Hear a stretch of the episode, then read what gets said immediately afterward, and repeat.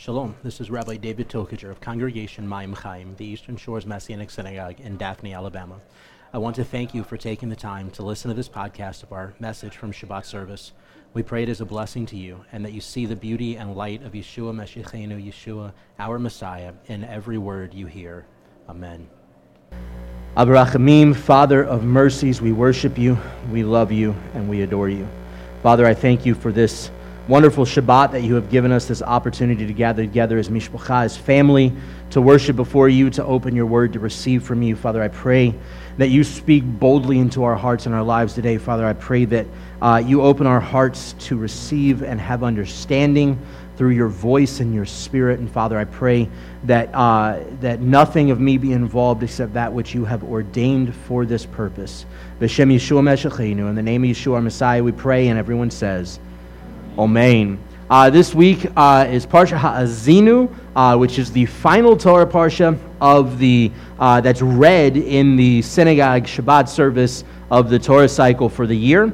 Um, however, we're going to actually shift our focus a little bit from normality on Shabbat, um, and we're going to focus on the Haftorah Parsha. Today is what's known as Shabbat Shuvah or the Shabbat of return, also known as Shabbat Teshuvah, the Shabbat of repentance. Uh, Shabbat Shuvah falls every year in between Rosh Hashanah and Yom Kippur. One of the primary reasons that it's called Shabbat Shuvah is because every year the Haftorah Parsha that is read is Hosea 14, uh, verses 2 through 10 in the traditional uh, numbering, verses 1 through 9 in the typical English numbering. Um, and uh, the, this begins with the words, Shuvah Yisrael ad Adonai Elohecha. Uh, Return, O Israel, to the Lord your God. Um, and so on Shabbat Shuvah, when the entire Jewish world is focused on repentance already, because we're in the middle of the 10 days of awe between Rosh Hashanah and Yom Kippur, and we're focusing on returning back to the Lord, this is the Haftorah Parsha that's read.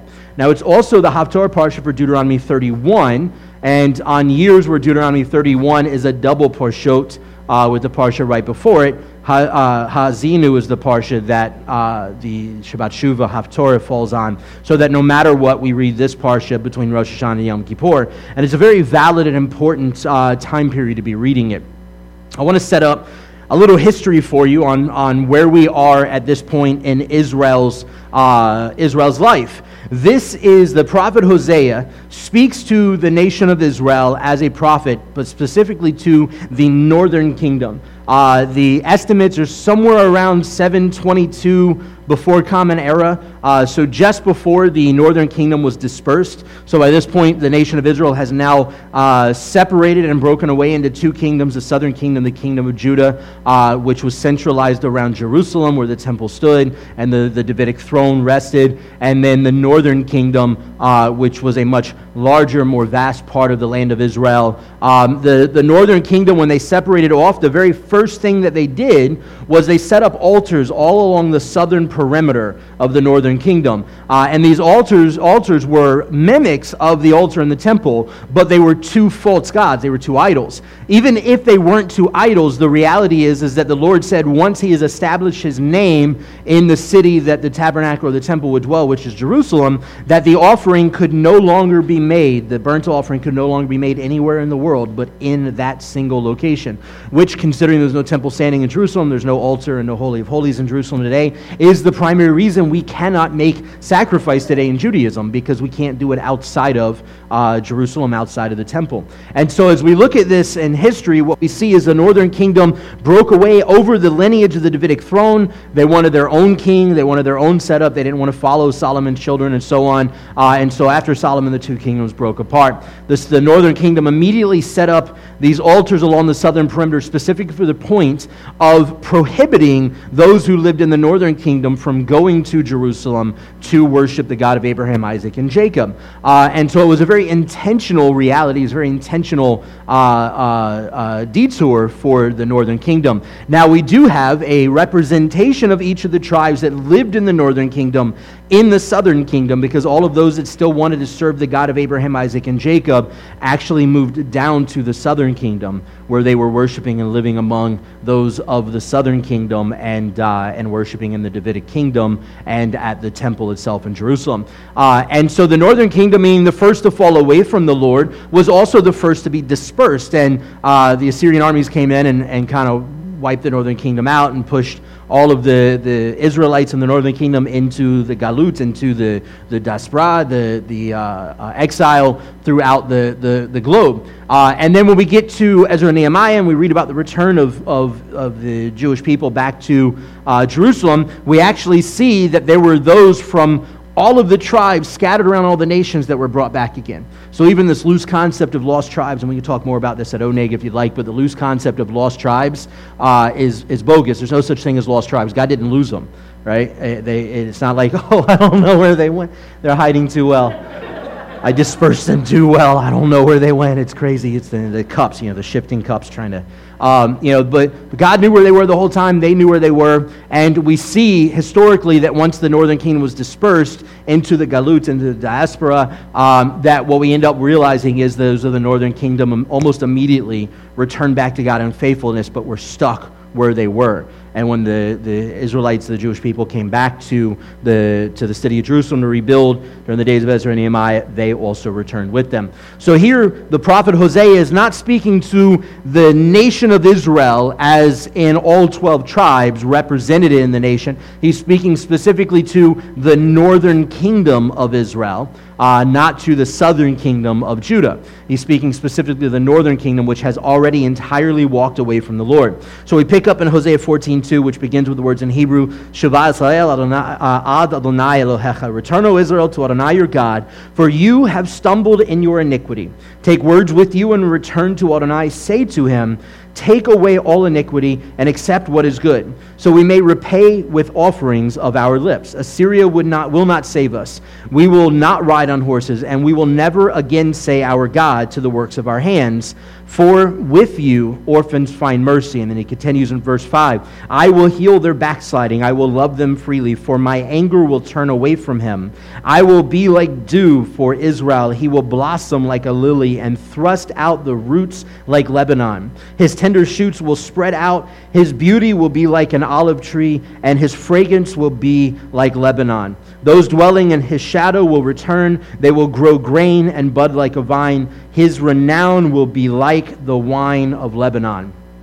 Now, again, going back to history before we really start to pick this apart, going back to history, uh, everybody's read the book of Hosea. I mean, it's a short one, it's pretty easy to move through. It's a little tormenting and demented and weird, but uh, it's, it's a really interesting thing to look through. We see the prophet Hosea, the Lord calls out the prophet Hosea and says, Hey, I want you to go marry this prostitute, make her your wife. And Hosea's like, Okay.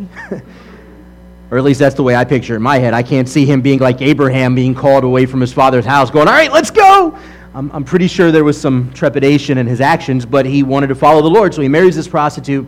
They have a couple of kids. The kids got some really painful names. Uh, and then she runs off again back to prostitution. And I'm imagining that in Hosea's mind, he's going, Who didn't see that coming?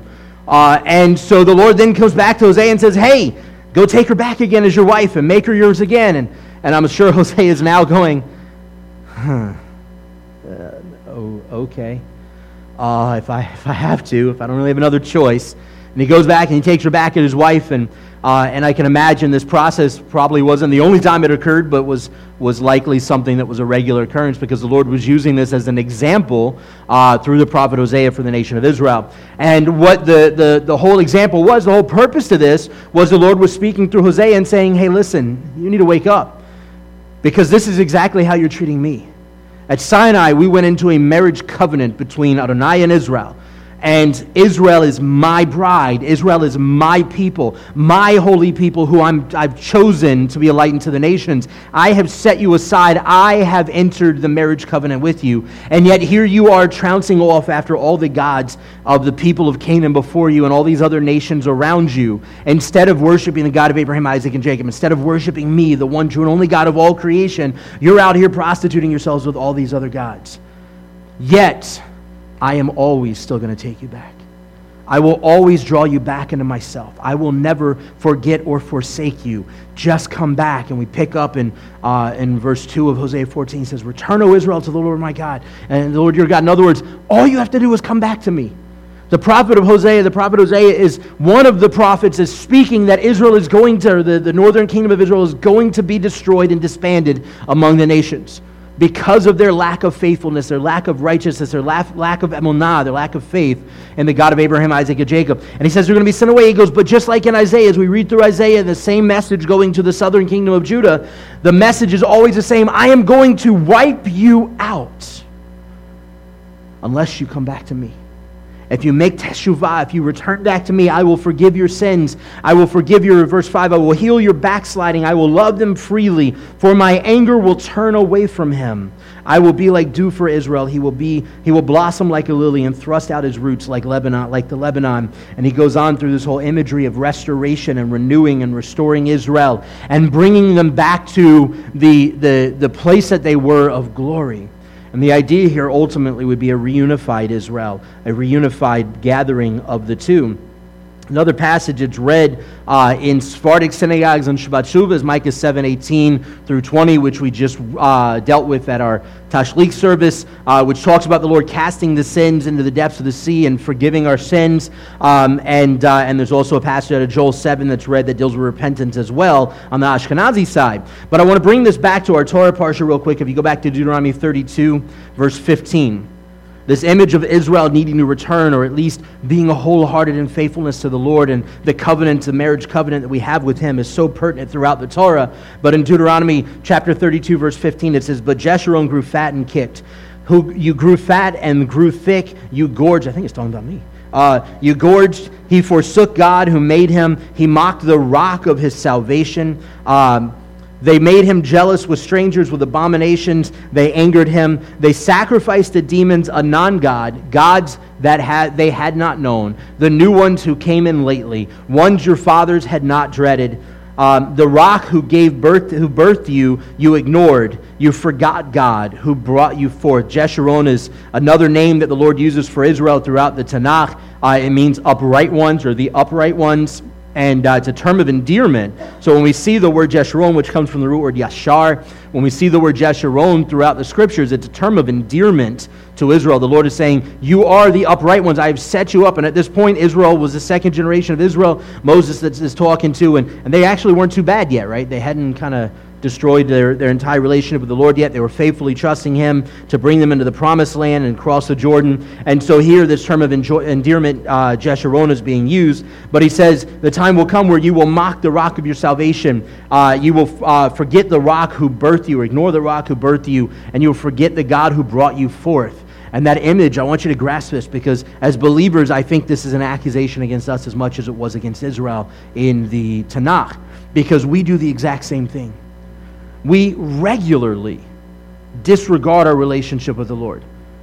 What's worse is, a lot of times, in the midst of that disregarding our relationship with the Lord, we do so willingly.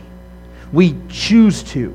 Not things that we accidentally fall into you know, there, there are in reality, and, and, and if we guard ourselves properly in prayer and, and study of the Word and relationship to the Lord, these are less often, but there are times where we can accidentally sin. A thought will cross your mind that you didn't intend. You didn't have the barrier up for that split second. Something comes in, and you've got to, oh, Lord, I'm sorry. Please help me make sure that does not ever happen again, right?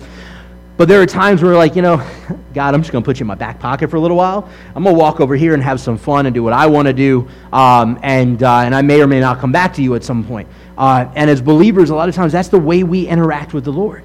Is when we're in services, you know, we're on fire for God. When we're in the Word, we're on fire for God. We want that relationship, but when we're out there, when we're interacting with the rest of the world, we don't want to be that guy, right? We don't want to stand out. We don't want to be different. We don't want to be looked at. And so, uh, even as believers, a lot of times we forget or ignore or mock the rock of our salvation. And we look through the scriptures and we recognize that the Lord says, anytime we sin, that that's exactly what we're doing. We are mocking our Creator. We are mocking our relationship, and as believers, we are mocking our restoration and salvation in Him. Read through Hebrews. Five times in the book of Hebrews does the Lord um, commend Israel not to forget their salvation, not to walk away from their salvation, not to forsake their salvation. uh, because of how horrendous it is to God. And we go down to verse 21 in Deuteronomy 32 to pick up the thought. And he says, They made me jealous with a non God, they vexed me with every idols. So I will make them jealous with a non people, with a foolish nation. I will vex them. And skipping down to 26, uh, which is exactly, by the way, what happens with the Assyrians, the Babylonians. You know, these people didn't exist uh, during the, the days of the second generation of Israel. All of a sudden, they kind of pop up out of nowhere, and the Lord uses them to wipe Israel out, to take them out of the promised land. And he says exactly what, and he does exactly what he says. I'm going to use, I'm going to make them jealous with a non people, with a foolish nation, I will vex them. Verse 26. I would have said, I will hack them to pieces, make the memory of them cease from mankind. And here's where it gets interesting. Except I dread the taunt of the enemy. Let their foes, uh, lest their foes might misconstrue, lest they say, Our hand is held high, and Adonai has not done all of this. In other words, all of the redemption and the blessings over Israel. The Lord says, I would have completely wiped Israel out, except I don't want the nations to see that and not grasp the reality of my salvation and my love. Moses, over and over again, the Lord says, Look, I'm done with these idiots. I'm going to wipe them out. I'm going to start fresh with you. And Moses goes, But, but Lord, what are the, what's Egypt going to think? What are the, the nations of the land of Canaan going to think? What are the nations of the land? Why is Moses' mind on that? And why is Moses' mind here? It's because what has the Lord called Israel to be but a light to the nations? Right? So, it, whether it's in us spreading the light of Messiah, or in, in this case in the, the Tanakh, whether it's us spreading the, the faith in the God of Abraham, Isaac, and Jacob, the Shekhinah that dwelled in the tabernacle with the nations around us, or it's us showing how much God can restore us in salvation, the Lord is not going to entirely and completely destroy Israel. Because if He does, then the nations will not see His redemptive work in the people who He's called out specifically to be a light to the nations. And so the Lord, and I, I think it's a, a, pertinent reality, we've got to grasp this. The Lord says, I want to get rid of you because no matter what, I, I'm, I'm almost certain that the same thought went through his head with Adam and Eve. I want to get rid of you because I know that you're just going to mess it all up again. I know I'm going to build you back up and I'm going to restore you and I'm going to restore your land and all these things are going to happen and then you're going to forget about what I've done for you and you're going to walk away from me. I know it's going to happen. I know you're going to be like Hosea's wife and you are going to prostitute yourself again. You are going to walk away from me to go serve other gods, whether it's physical idols on a mantle, or it's money, or it's work, or it's a car, or it's a sports team, or anything else. We are going to idolize things and put them ahead of our relationship with the Lord. And the Lord says, I know this is going to happen, but I love you and the work that I want to do through you for the people around you is so much greater than how much I hate the actions of your life. And I'm going to restore you and renew you. And we see this very reality in the person of Shimon Kepha and Simon Peter.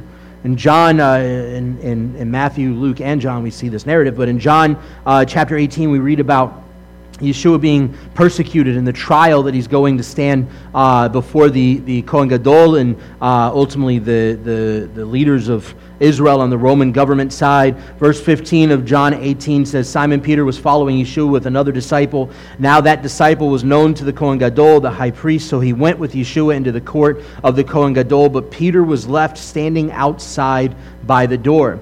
So the people, so the other disciple who was uh, known to the Kohen Gadol went out and spoke to the doorkeeper and brought Peter in. Verse 17, the maidservant at the door says to Peter, Aren't you one of this man's disciples too? He says, No, I'm not. The servants and officers were standing around a fire they had made because it was cold and they were warming themselves, and Peter was also with them standing and warming himself. Verse 25, skipping down. Now, Simon Peter was standing outside and warming himself. So they said to him, Aren't you one of his disciples too? And he denied it and said, No, I'm not. One of the servants of the Kohen Gadol, the high priest, a relative of the man whose ear Peter had cut off, said, Didn't I see you in the garden with him? Again, Peter denied it and immediately a rooster crowed. Yeshua told Peter at that final Passover Seder, Look, you're going to deny me three times before the rooster crows. Before morning comes, you are going to deny me. And Peter, there's no way I'm going to do that, God. No worries. I've got you covered. Uh, I'm the one that drew the sword to defend you in the, the garden. I am not going to forsake you in this trial, in this time. Uh, I'm going to be right there. And lo and behold, right out the gate before Peter could do anything about it. Three times he's asked, Aren't you one of Yeshua's disciples? And each of those three times he returns and says, No, I'm, I'm not one. I'm not one of them. Don't, don't think of me like that. I'm not one of them. And we see, and, and personally, I look at this and I think about my own life and, and the way I've walked in my relationship with the Lord and the things that I've done in the same sense and scenarios I've been in where I've tried to kind of cloak my face so as not to to to uh, to be you know looked at weird or what have you. I've been in situations um, where it would have been much easier, you know, when we lived in New York and we lived in this heavily Hasidic community or, or uh, area, and it would have been much easier for me to have, have put a ball cap on and tucked my tzitzit in and never had to worry about being asked questions. Uh, you know, why, why do you not look like us, but you wear the yarmulke and tzitzit? Why are you not dressed like us? Why are you not worshiping with us? Why are you not, uh, or, you know, when I worked in restaurants in New York, they weren't uh, uh, uh Orthodox, know, they weren't kosher-owned restaurants. They weren't kosher restaurants. Uh, and so people would come past in the mall that I was in, and they would see me, you know, the, the ultra-Orthodox, the Hasidim would see me working there with the yarmulke on, and they would ask, you know, is this restaurant kosher? it's TGI Fridays, dude. Watch a commercial. It is not kosher not kosher. Uh, but, but, you know, is this place kosher? No, no, it's not. So what are you doing here? Well, my family's got to eat, right? Uh, and but you have opportunity where easily I could I could have easily never had the discussion with a Hasidic Jew um, about my faith in Messiah, where I knew they were going to get angry. I knew they were going to get irate. I knew they were likely to spit in my face or punch me or anything uh, along those lines. I knew it was very much a real possibility. I could have easily tucked in my and put a ball cap on and never had to worry about it. Ever. Wouldn't have been a problem. I wouldn't even thought twice about it. Except there was a conviction on my heart that I wasn't supposed to do that. And I walked around these communities and had opportunities. I worked at a uh, enterprise rent a car for, for a while in Monsey, New York, which is uh, about 99% Hasidic. Almost every single branch of Hasidic Judaism is represented in this community, Monsey. Um, and I worked in this enterprise rent a car in the heart of Monsey, and uh, literally about 75% of our clientele at that branch were Hasidim. Um, and it was the only branch that I know of in the country that was open on Sunday uh, because uh, all of them are almost always closed on Sundays. They're open on Saturdays. Our branch was open on Saturdays and on Sundays because most of our clientele would not bring their cars back on Saturdays, but they would on Sundays. Um, and so I volunteered to work Sundays because nobody else wanted to work them, and they worked Saturdays because I wasn't going to. Um, and but I worked in this this this enterprise, and these people would come in, the, the Hasidim would come in, and they'd come straight to me because they'd see a Jewish guy and they'd come straight to me to ask questions or talk to or to do their business. And i would be the one that would have to drive them back to, their, to the yeshiva or back to their homes or whatever. And i would have these one-on-one conversations with people. And they'd go so, uh, so where do you go to shul? Tell them i actually go to long island to Shabbat israel. Oh well, what kind of what kind of congregation? It's a messianic it's a what? What are you talking about? And get a chance to share about messiah and get a chance to show them the love of messiah no matter what their response was. These are things that would be very easy to have hid if i wanted to but instead, I had the opportunity to shine that light of Messiah into people's lives and hearts. And I can imagine myself being Peter. I can imagine how easy it would be to, in the face of danger, I mean, they're about to kill Yeshua. Why in the world would I want to own up to that and be in his shoes? Right? Why would I want to put myself in that situation? I can totally, I can totally uh, uh, sympathize with Peter. It's not at all a problem for me, and I hope most of you can. Because the reality is, we've always been, all been in those situations, anyways. It's been plenty of times. I told you about some where I did the right thing, but there's been plenty of times that I've had opportunity to do the wrong, right thing and did the wrong thing instead. Paul says, I'd want to do the right thing, but the wrong thing is all I can do, right? That my mentality is a part of humanity due to fallen nature of sin. But through the restoration of Messiah, we can do right. And so here in, verse, in chapter 21, we see Messiah now is resurrected from the dead, and he's interacting with the Talmidim, the disciples again. And in verse 7, uh, uh, and setting up for this, we see that Peter now, Yeshua's, uh, as far as he knows, Yeshua's dead. He's in the ground. And uh, he was called away from fishing to go and, and minister with Yeshua. And what's he going to do now? Is everything he's been doing for the last three and a half years is now washed away. What's he do? He goes back to fishing right? Goes right back to what he was doing before. He knew that. It's easy to go back to who we were before. And as believers, it's just as easy to go back to who we were before. But here he goes back to fishing because he didn't know what else to do. Not to mention, he was already brokenhearted over the realization as soon as that rooster crowed, I think the light went on. He went, oh crap. I drew a sword to defend him in the garden, and at his trial, I didn't have the chutzpah enough to stand for him. And I imagine he's brokenhearted here and he goes back to what he always knew, which was fishing. And it wasn't being productive. And verse 7 says, Therefore the disciple whom Yeshua loved said to Peter, It's the Lord. He was standing on the shores. It's the Lord. When Simon Peter heard that it was the Lord, he tied his outer garment around himself, for he was stripped down for work, and threw himself into the sea. But the other disciples came in the boat from about 200 cubits offshore, dragging the net full of fish. So when they got out of the out onto the land, they saw a charcoal fire with fish placed on it and bread. It's really interesting the setup here. What was Yeshua standing around? A fire. What was Peter standing around when he denied Messiah? A fire. He was standing warming himself at a fire. Here he sees Yeshua. He jumps out the boat. He swims back to shore and he runs up to Yeshua. And Yeshua's around a fire.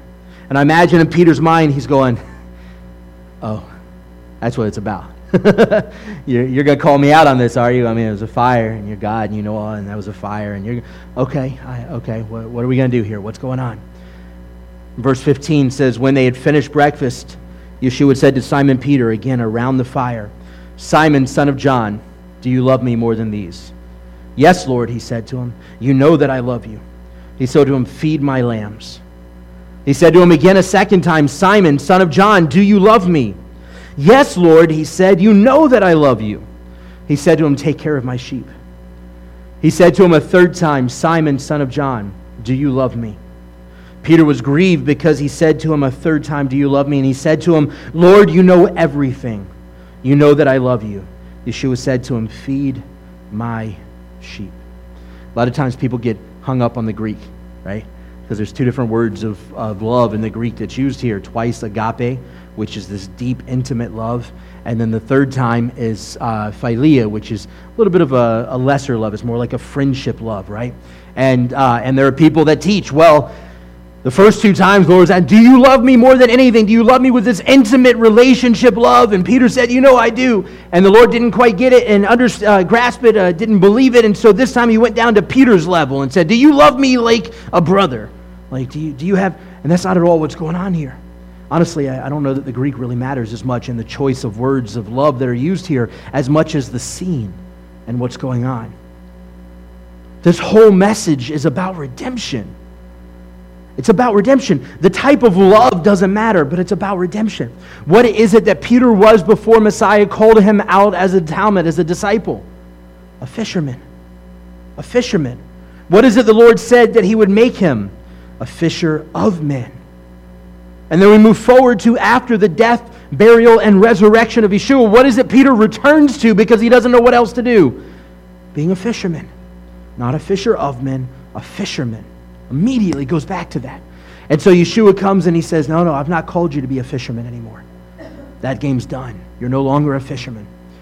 And he brings him to a fire, the very scenario that he denounced Messiah at, that he recanted his following of Messiah with, the very scenario that he fell prey to what Messiah said he was going to do in denying him. And he brings him before this fire and he says, Do you love me? Do you love me? Do you love me? Three times he denies Messiah. Three times Yeshua gives him opportunity to restore love and relationship. It was restoration. It was restoration. The very next thing he says is, You're no longer a fisherman, you're now the shepherd. Feed my sheep. Take care of my sheep. Feed my sheep. Fishermen don't handle sheep. It's not their job. It's not their role. It's not in their wheelhouse. Shepherds handle sheep. Peter became the lead disciple, if you would, in Acts. The Lord called him to be a shepherd of the body and the flock of Messiah. And so, what we see as we move through this is the Lord is calling us to teshuvah, to return. And on this Shabbat Shuvah, I want you to grasp the idea that the type of return that is being called for in Hosea, Shuvah Israel, Ad Adonai Elohecha, return, O Israel, to the Lord your God, is a type of return, repentance to Shuvah that we see of Peter, the, the, the, one of the most prominent disciples in Scripture as he's being restored and returned back to Yeshua, back to Messiah, no matter what. We see the same image come up, this concept come up in Romans, and it was actually one of the songs that we used in worship this morning. Eineni bosh, I am unashamed. Romans 1, the, Paul talks about this. Paul stood at the fire at the Kohen Gadol's house and was ashamed of who he was, was ashamed of who he ministered to because he knew that it could lead to his death. Look, we're in days now. That's a reality for us, whether we like it or not. You don't believe me? Look at Iran. Look at Iraq. Look at North Africa. Look at China. Look at Korea. Look in Germany. Look in England. Look in France. Look, believers are dying because of their faith. The question is are you going to be Peter before Messiah's death and resurrection, who was too afraid to go through it yourself and deny him? Or are you going to be like Peter post resurrection, walking in the renewal and restoration and redemption the Lord has given us in his death, burial, resurrection, and ultimately ascension? Verse uh, 16 of Romans 1, Paul says, For I am not ashamed of the good news, for it is the power of God for salvation to everyone that trusts. And what's interesting is most people like to stop at that first comma. For I am not ashamed of the gospel, of the good news. Most people like to stop there. Almost every graphic you see with this on it is just going to have those couple of words, and that's it. Because nobody wants to go on to the rest of this. For I am not ashamed of the good news, the gospel, the Besorah, for it is the power of God for salvation to everyone who trusts, to the Jew first, and also to the Greek. In it, the righteousness of God is revealed from trust to trust, as it is written, but the righteous shall live by emunah, by faith. But the righteous shall live by emunah, by faith. That comes from Habakkuk 2 4 uh, that, I, that idea of living by faith, by emunah, is a sign of righteousness. We go to Hebrews and it says that because uh, Abraham believed, it was counted as his righteousness. So the question is the, the world that we live in today, are you going to be the northern kingdom of Israel who completely walked away from the Lord, who is now being beckoned back to the Lord by Hosea, who is being likened and akin to a prostitute chasing after these various Johns all over the place, chasing after the ways of this world, after gods that are not the God of Abraham, Isaac, and Jacob? Are you going to be Peter at the Kohen Gadol at the high priest's house, who, in the face of everything going on in the days to come, this is the beginning of the end of days? We are living there now. I fervently believe it. Messiah could return next week. He could return a decade from now. He could return 30 years from now. I don't know when, but we are living in the end days. We are living in the days in which Yeshua says, even some of the elect will fall astray. We are living in the days when brother hates father, when we call what is evil good and what is good evil we are living in days when people forsake the Word of God, forsake righteousness, forsake morality.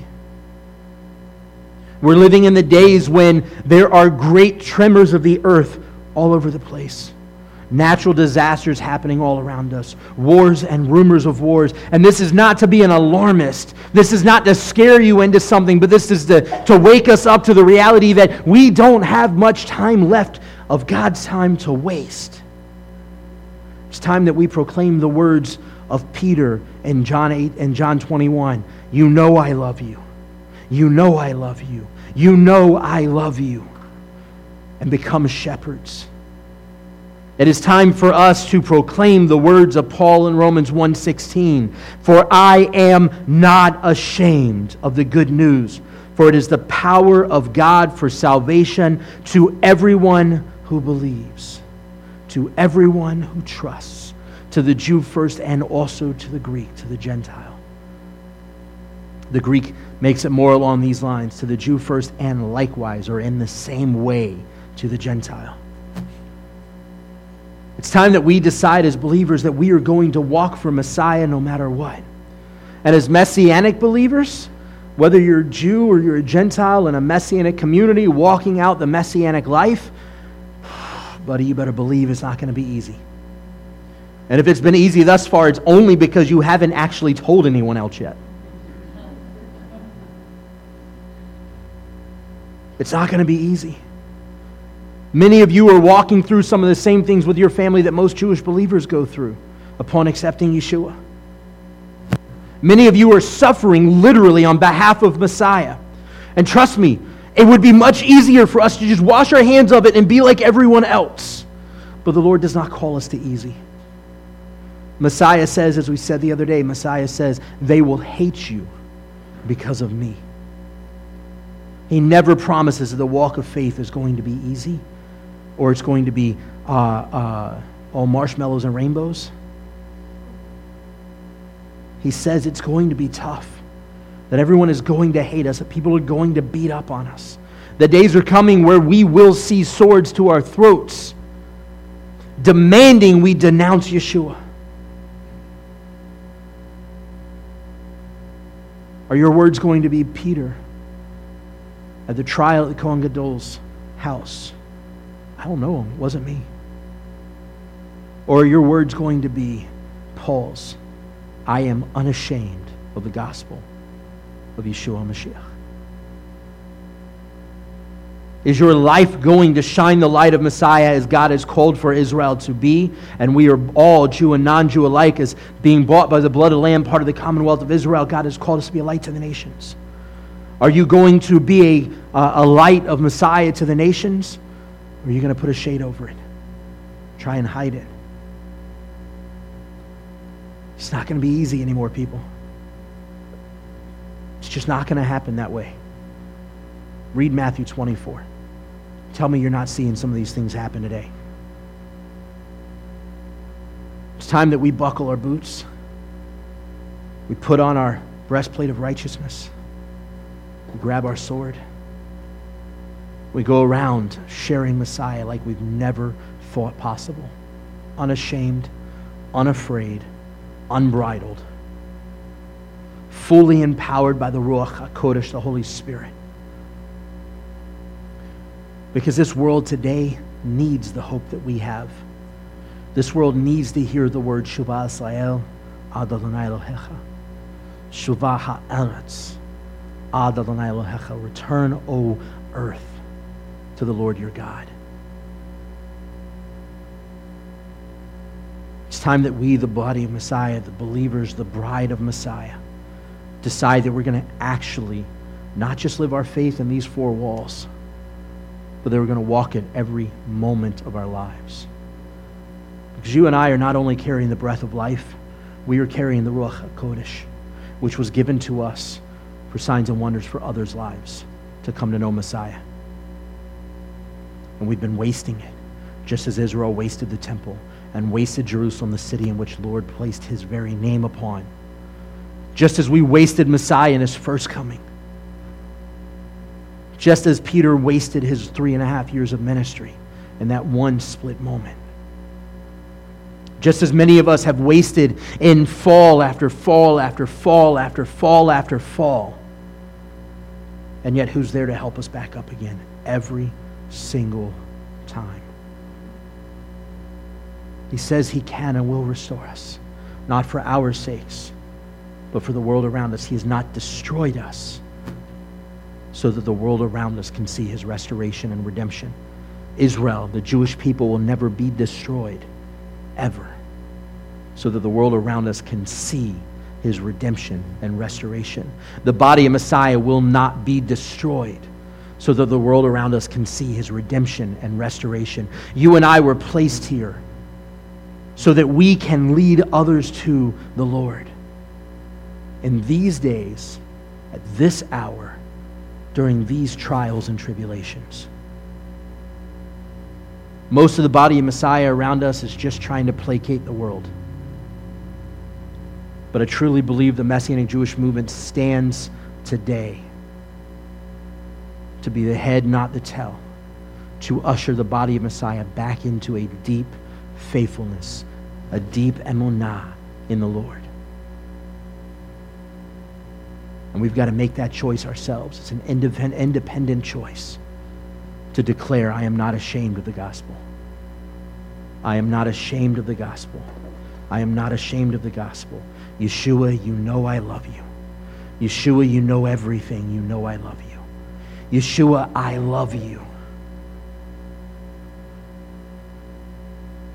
The same restoration and redemption that was allowed for Peter, that was available for Israel and for Judah, is available for you and I. And it's available for every single soul who carries the breath of life in them. It's our job to take it out there.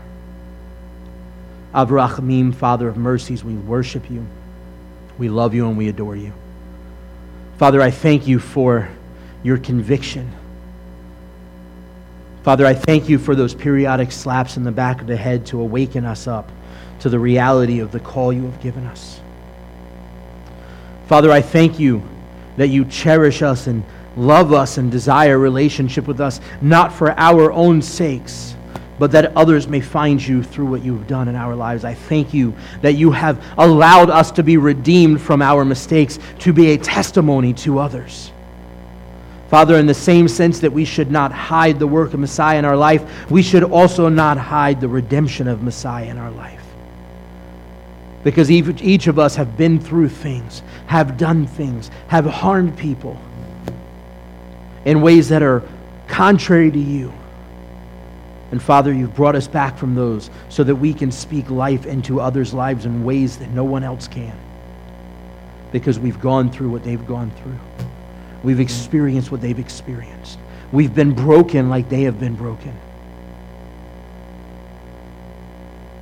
And Father, we proclaim that I am unashamed of the good news of Messiah Yeshua, for it is salvation. B'Shem Yeshua Meshicheinu. Amen.